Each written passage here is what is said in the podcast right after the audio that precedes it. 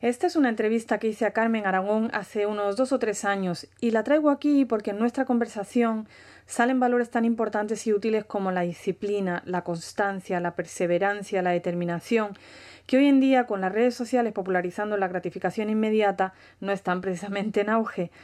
En esta entrevista nos habla de cómo un deporte como el Jiu-Jitsu puede cambiar la vida, por lo menos cambió la suya y la de muchos de sus alumnos, a través del trabajo constante, del crecimiento diario, de metas a corto y también a largo plazo, y de la motivación a través del pequeño y constante esfuerzo ejercido día a día para dominar un arte como es el Jiu-Jitsu.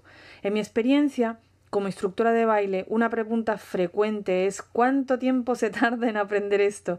Y si digo más de un mes, la gente se asusta a veces olvidamos disfrutar también el proceso, el viaje, el camino, porque ahí es donde vamos a pasar más tiempo, de todos modos.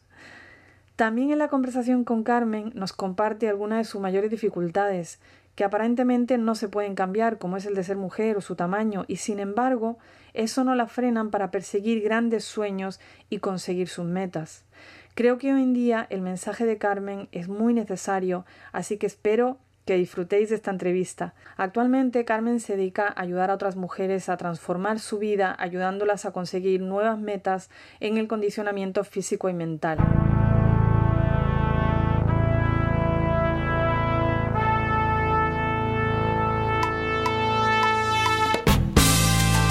¿Alguna vez te has preguntado qué hace que unas personas sean capaces de crear cambios que impactan su vida y la de otros?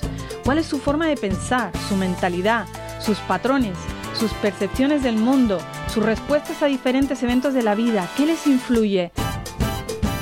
Soy Cristina Puyol y te invito a que me acompañes en esta aventura donde exploraremos juntos la mente de los creadores de cambio.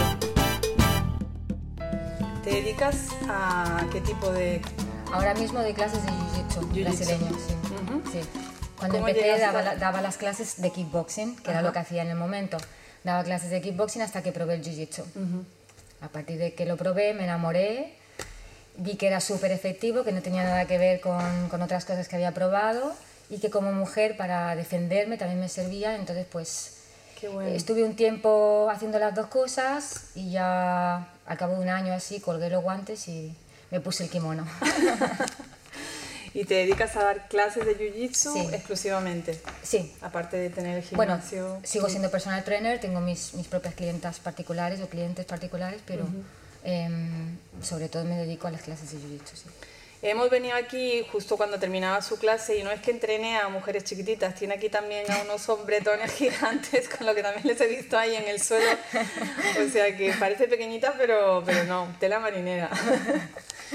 Y en tu evolución, ¿qué te ha hecho apasionarte tanto por el, bueno, el boxeo primero y ahora el jiu-jitsu? ¿Qué, ¿Qué te ha mantenido ahí?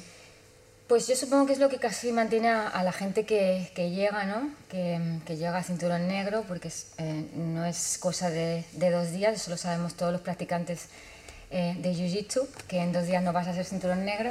Lo que te engancha es que no es un arte marcial que se aprenda en dos días, eh, requiere una constancia, cada día aprendes una cosa nueva, requiere mucho sacrificio y, y, eso también te engancha. Es como cada día aprendes una cosa nueva, no es cuestión de en seis meses he aprendido esto y ya está. No, todos los días es, vas evolucionando. Y la evolución constante, eso engancha también. Aparte que, de que tú vas viendo tus progresos, pues que también te ves más fuerte, eh, te ves más segura. ¿Cuánto tardaste en sacarte el cinturón negro? Pues 11 años. 11 años. Sí. 11 años. Sí. Importante decir eso. Sí. Porque en el tema del baile, por ejemplo, hay mucha gente que viene y la pregunta de oro es mm. ¿en cuánto tiempo puedo aprender a, a bailar? Exacto. Y todo el mundo la respuesta quiere que sea un mes. Ya. Entonces, 11 años. No, yo lo digo muy claro cuando me vienen y me preguntan porque somos, las chicas somos minoritarias en este deporte y bueno, somos menos constantes y también requiere un, un esfuerzo que muchas mujeres no están dispuestas a hacer. Yo también te lo digo porque es así. Porque lo he visto, lo he vivido durante todo este tiempo. Muchas alumnas que tienes sí prueban, se esfuerzan un poquito, pero a la mínima que, por ejemplo, se hacen daño o tienen otras prioridades simplemente. Tienen prioridades que las prefieren, eh, pues ya, entonces abandonan.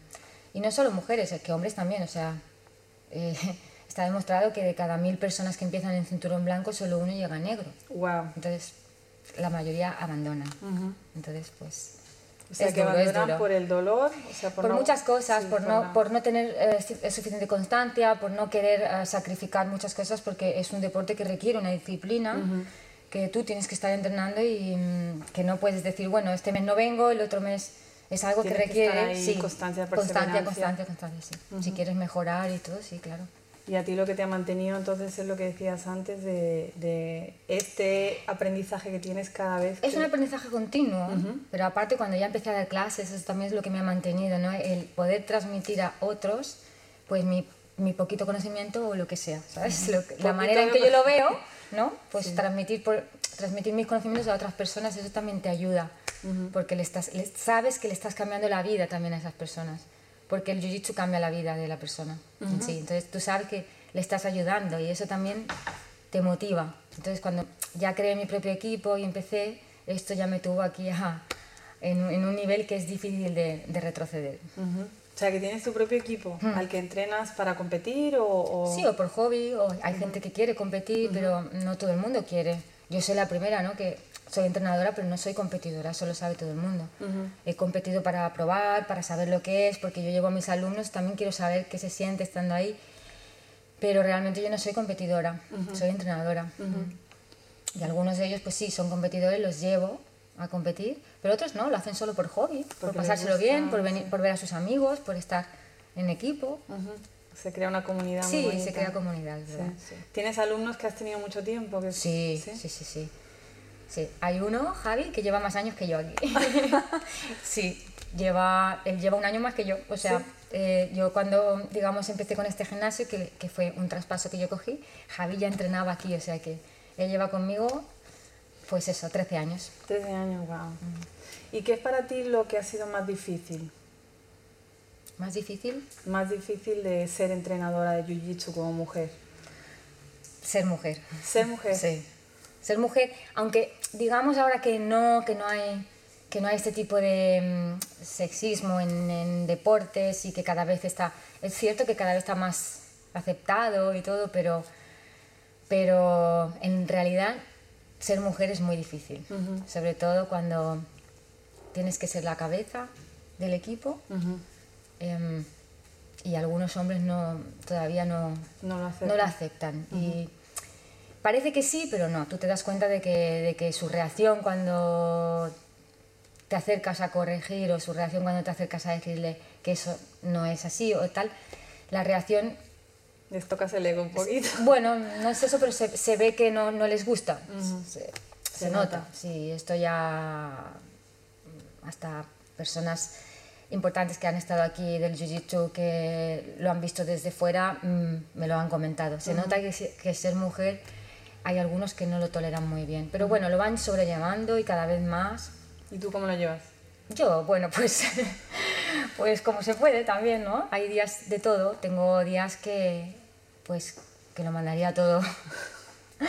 y otros días que, que, bueno, que estoy animada y digo, pues mira, lo, lo voy llevando. Y cuando la gente te pregunta... Eh, a qué te dedicas en la calle, por ejemplo, ¿no? Y tú les dices, pues soy profesora de Jiu-Jitsu. No lo digo eso, ¿no? ¿No?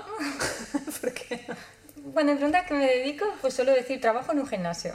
¿Sí? Siempre digo eso, sí. soy entrenadora, trabajo en un gimnasio. ¿Y por qué no dices el...? No sé, porque... la verdad es que no lo sé. Me preguntan, ¿a qué te dedicas? Pues supongo que también me imagino que no saben qué es el Jiu-Jitsu, porque todavía no está tampoco muy... Muy popular. No, entonces pues soy entrenadora, trabajo en un gimnasio simplemente. Tampoco doy tanta mucha explicación. ¿Y has estado trabajando en el gimnasio, en tu gimnasio, no es que hayas trabajado en tu gimnasio, eh, hasta que llegaste a una época que sentías como, me estuviste contando, como que ya necesitabas un cambio, ¿no? Sí, sí. Y cuéntame qué pasó ahí. Pues la verdad que cuando eres propietaria, profesora, y tienes que hacer todo, y la gente eso no lo entiende tampoco, ¿no? Porque no, es evidente, cada uno tiene su vida. Pues cuando tienes que hacer todo, te da un bajón de que simplemente es trabajar, casa, casa, trabajar, no tienes tiempo para nada, fines de semana, a veces te llevas trabajo a casa porque eres autónoma, no te puedes poner de baja porque eres autónoma, eh, llega, lleva, llevas un ritmo muy... que entras como en una dinámica de una bola de nieve, que, es, que al final te das cuenta que no tienes ninguna meta y que entonces pues necesitaba un cambio, que, que, realmente estás... Eh, tu vida se convierte como en bueno, en lo mismo, todos los días lo mismo, misma gente, mismo proceso, no sé, es lo mismo. Entonces me, me, estaba aburriendo de mi vida. Y no me gusta aburrirme de mi vida. Muy bien. ¿Y qué hiciste entonces? ¿Buscaste...? Una solución, sí. Estaba, pero para llegar a la solución, la verdad es que estaba bastante ya bajo mínimos. O sea, cuando yo ya estaba buscando un, un algo, ya estaba bajo mínimos porque no me encontraba ni bien. Entonces dije, vale, estoy aburrida, cansada, trabajo muchas horas al día, me paso muchas horas aquí en el gimnasio, doy clases, tal, necesito una motivación extra. Entonces, pues, pues casualmente vi vuestro vídeo. vi vuestro vídeo y me interesó mucho porque pensé que, que, bueno, que el coaching quería saber información, que veía que quizá eso me podía ayudar a, a dar un cambio. Entonces pues contacté con, con Simor. ¿Y cómo te fue el coaching? ¿Qué, qué cambió ahí? Muy guay, me gustó mucho. Hicimos una sesión súper divertida también además, que es, eh, que es algo que creo que es importante también. Y pues me fue muy bien porque a partir de, la sesión, cuando salí de allí, yo salí comprometida conmigo misma, en ponerme una meta. Importante. Sí. Entonces, eh, al otro día, o sea, yo había dicho que me voy a comprometer y al otro día cogí y me apunté en el Mundial de Jiu-Jitsu. En el Mundial. Una persona que dice que no compite. ¡Hala! Al Mundial. Sí. Sí, sí, sí. ¿Y el Mundial era o es? O bueno, fue en realidad. Fue en agosto en Las Vegas. O sea, que hiciste la sesión de coaching y saliste al día siguiente, me voy al Mundial. Me voy al Mundial. De Las Vegas. Sí, porque, no sé, me comprometí conmigo misma, fue como un chute de necesitaba un apoyo, una ayuda, una guía, algo. Y entonces encontré esto, ¿no? Necesito marcarme una meta y veía que si me marcaba una meta, pues la vida también cambiaba, porque ya se convertía en un objetivo y que a partir de ahí, pues, eh, para llegar a tu objetivo, tu vida es que va a cambiar. muchas cosas buenas que van pasando durante el proceso. Tengo entendido que tienes un blog, ¿no? Sí, tengo un blog en mi página web carmenaragón.com. Decidí ir publicando entradas sobre cómo iba sobrellevando el tema. Mm, decidí hacer una especie de diario, digamos, de, lo que iba haciendo y cómo, cómo, lo iba sobrellevando hasta llegar al, al, día que, de mi viaje. Entonces empecé a escribir entraditas cortas para que la gente no, no se aburriera y, y, pudiera leerlas y motivarles quizás a, mm, a quizá ellos empezar también una nueva meta y le llamé Sin metas no hay paraíso. Buenísimo, buenísimo el título. Sin metas no hay paraíso. Qué mm. bueno, qué bueno. Sí, porque pensaba que si no tienes una meta, realmente la vida eh, se convierte en, una, rutina, mm, aburrida, no hay un, un bienestar, un... Entonces le llamé así. Sin metas no hay paraíso. No hay paraíso. Muy bueno. ¿Y cómo ha sido el proceso para llegar ahí a Las Vegas? Duro. Muy duro, la verdad. Pero ha valido la pena, ¿eh? ¿Sí? sí. Eso es lo importante. Sí, fue muy duro porque eh, cuando tienes, o sea, tienes un negocio que llevar, que no lo puedes dejar de lado. Tienes que llevar tu negocio cuando de repente te encuentras con una situación de que no tienes otros profesores, porque por H o por B cada profesor ah, tuvo inconvenientes en seguir dando las clases en, un tiempo, entonces me, vi obligada a dar todas las clases. Eh, por lo tanto, yo no tenía tiempo, unas clases libres para yo entrenar. Entonces tuve que buscarme horarios eh, muy difíciles para poder entrenar fuera de mi horario de trabajo y fuera de mi horario de clases. Entonces, eh, lo vi, fue bastante duro. También, pues, pero lo fui sobrellevando. Pero eso es lo bonito también, ¿no? De que, que, la gente entienda que a pesar de las dificultades, a pesar de las cosas que se te vinieron encima, eh, ahí has seguido tenías el objetivo del mundial y has buscado la manera de, ir al mundial. Y entiendo que además te lesionaste antes de ir al mundial. Sí, es que me pasó de todo. Por eso es que fue algo, un proceso duro, que creo que del estrés también que yo llevaba, pues también eso hace que puedas sufrir más accidentes de la cuenta. sí, ibas, ibas sobrecargada, sobrecargada de trabajo, que a veces decimos no tengo tiempo para hacer esto, ¿no? Yo pensaba que no tendría tiempo, pero lo busqué. Pues si me tenía que levantar mucho antes, irme a entrenar a las 7, a las 8 de la mañana, pues lo hacía. Luego venía a mi trabajo, daba mis clases, me iba a casa, hacía mis cosas de casa y iba sobrellevándolo mm, pues como podía. Hasta que, pues bueno, dos semanas antes de, de mi viaje, pues me hice daño en una costilla. Entonces em, fue una tontería porque es que empecé a, a luchar con una amiga en frío y al estar fría pues, pues me hice daño, simplemente. Entonces fue un esguince intercostal, lo di por perdido porque claro no podía ni respirar, ni estornudar, ni toser, era como ya lo di por perdido.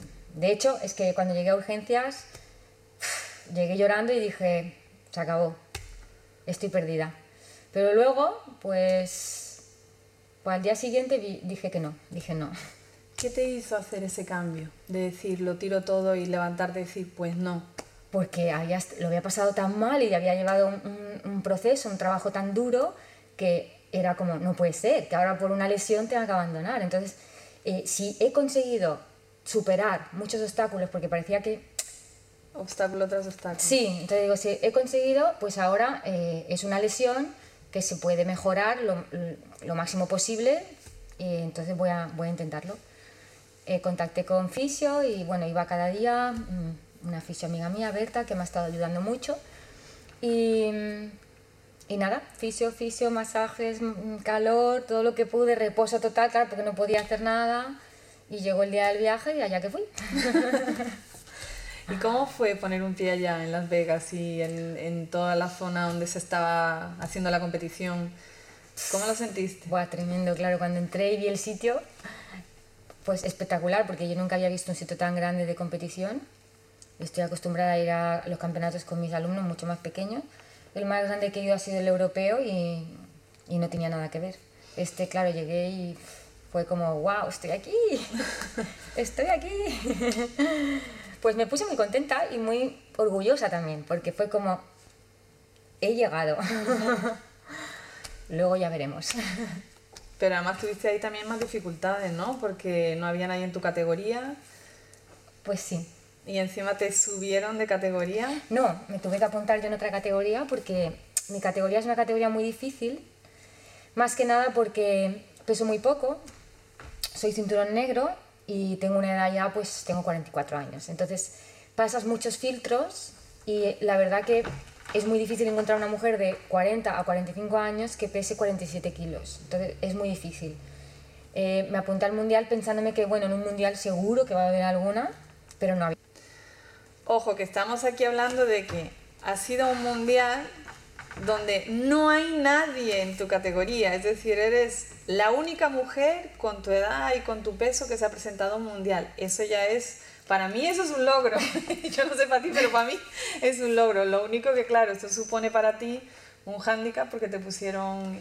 Me tuve que apuntar en otra categoría, sí, mm. porque a ver, mm, ir hasta allí para no luchar, pues no. ¿Y en qué categoría te tuviste que apuntar? Una más, una más que la mía. ¿Y eso qué es? Son 5 kilos. 5 kilos más que, en este tamaño. En nuestro tamaño se nota mucho, sí. En personas mucho más pesadas la, el porcentaje no es lo mismo. Nosotros sí se nota. Y entonces es de 50 a 55 kilos. La que yo me apunté, me apunté hasta 53 y medio con el kimono, te pesan con kimono. Okay. Entonces sí que en esa categoría ya habían dos apuntadas, me apunté yo también. Y bueno, yo quería ir y luchar, ya quería saber la experiencia, ya que estaba allí, ya que iba a ir igualmente, yo quería luchar. Entonces eso hice. Muy bien. Mm. Pero lo que habías logrado ya le gustaría a muchísima gente, o sea, pensando que, que, eso, que has llegado a un mundial, a una categoría donde no había nadie, encima te suben a una categoría con más peso y, o te apuntas a una categoría con más peso y ya solo estar ahí yo creo que sería un sueño para muchísima gente. El, poder estar ahí. O sea, es una inspiración, para nosotros es una inspiración. El pensar además que tiene 44 años, vamos a poner fotos de ella porque tiene un cuerpazo impresionante y eso se le ocurre cada día, que nosotros vinimos aquí estaba ahí enganchada con unos negros, un negro gigante con otro, o sea, que la marinera. Hay que tener cuidado con Carmen, Carmencita nada. Mm. Pero eso te lo ocurras cada día. ¿Y qué te hace levantarte cada día? ¿Cómo condicionas tu mente? Si hay días que no tienes ganas, ¿eh? Sinceramente, o sea, no, no, puedo decir que cada día me levanto con una sonrisa porque no es así. Muchos días no tienes ganas porque te enfrentas cada día a nuevos problemas, a nuevas cosas, que ser autónoma pues hoy en día no es nada fácil y mm, pues hay días que no tienes ganas, pero bueno, mi motivación real, real es el jiu-jitsu, ¿eh? Tu pasión. Sí. Tu pasión por el jiu-jitsu. Sí. Y si alguien tuvieras que motivarlo para el jiu-jitsu o para otra cosa, ¿qué le dirías a una persona joven, a una chica joven, por ejemplo? ¿Qué le dirías? Estoy motivada, ¿cómo la motivarías? Pero para... Para hacer algo, para, hacer deporte, ¿quieres decir? Sí. Para hacer deporte, yo sí, yo a una chica, a las chicas, a todas les recomiendo que hagan jiu-jitsu, porque como defensa personal es, yo he probado otras cosas y es lo mejor para nosotras. Y aparte que cambia la vida, da un giro brutal a tu vida y hace que tú te vayas poniendo metas, porque realmente el jiu-jitsu es una meta diaria. Si no abandonas es porque te pones una meta de un día más de entreno, de un aprendizaje más, de un cinturón más, te vas poniendo tus metas. Entonces el que abandona es porque su, su pasión ha acabado, su meta ya no tiene, no tiene ganas de continuar sacrificándose, pero a una, chica, a una chica le diría que lo probara. Y, cuando dices que cambia la vida, ¿qué quieres decir con eso? Es que es difícil de explicar hasta que no estás dentro, ¿eh? Es difícil de, de, explicarlo. Pero te cambia totalmente eh, porque coges otro estilo de vida. El jiu-jitsu no es solo un deporte, es un estilo de vida. Para que te hagas una idea, cuando haces jiu-jitsu y te vas de vacaciones a otro país, lo primero que pones en tu maleta es tu kimono. ¿Sí? Sí. Eso te lo puede decir cualquier jiu del mundo. Lo primero que pones en la maleta es el kimono. No piensas irte a otro país que no haya una academia donde tú puedas entrenar. Entonces, realmente cambia tu vida, porque empiezas a tener otra filosofía de vida, otra disciplina. Te vuelves disciplinado. Por lo tanto... Importante. Sí.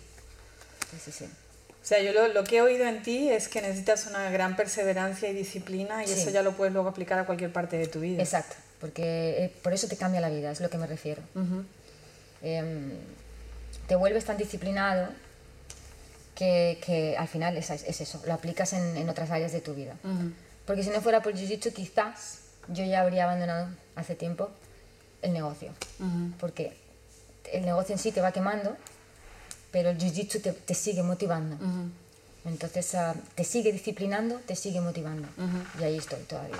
Y tú vas a seguir muchos años, por lo que veo, porque te veo toda apasionada. Eso espero, poder, poder seguir enseñando mucho tiempo más.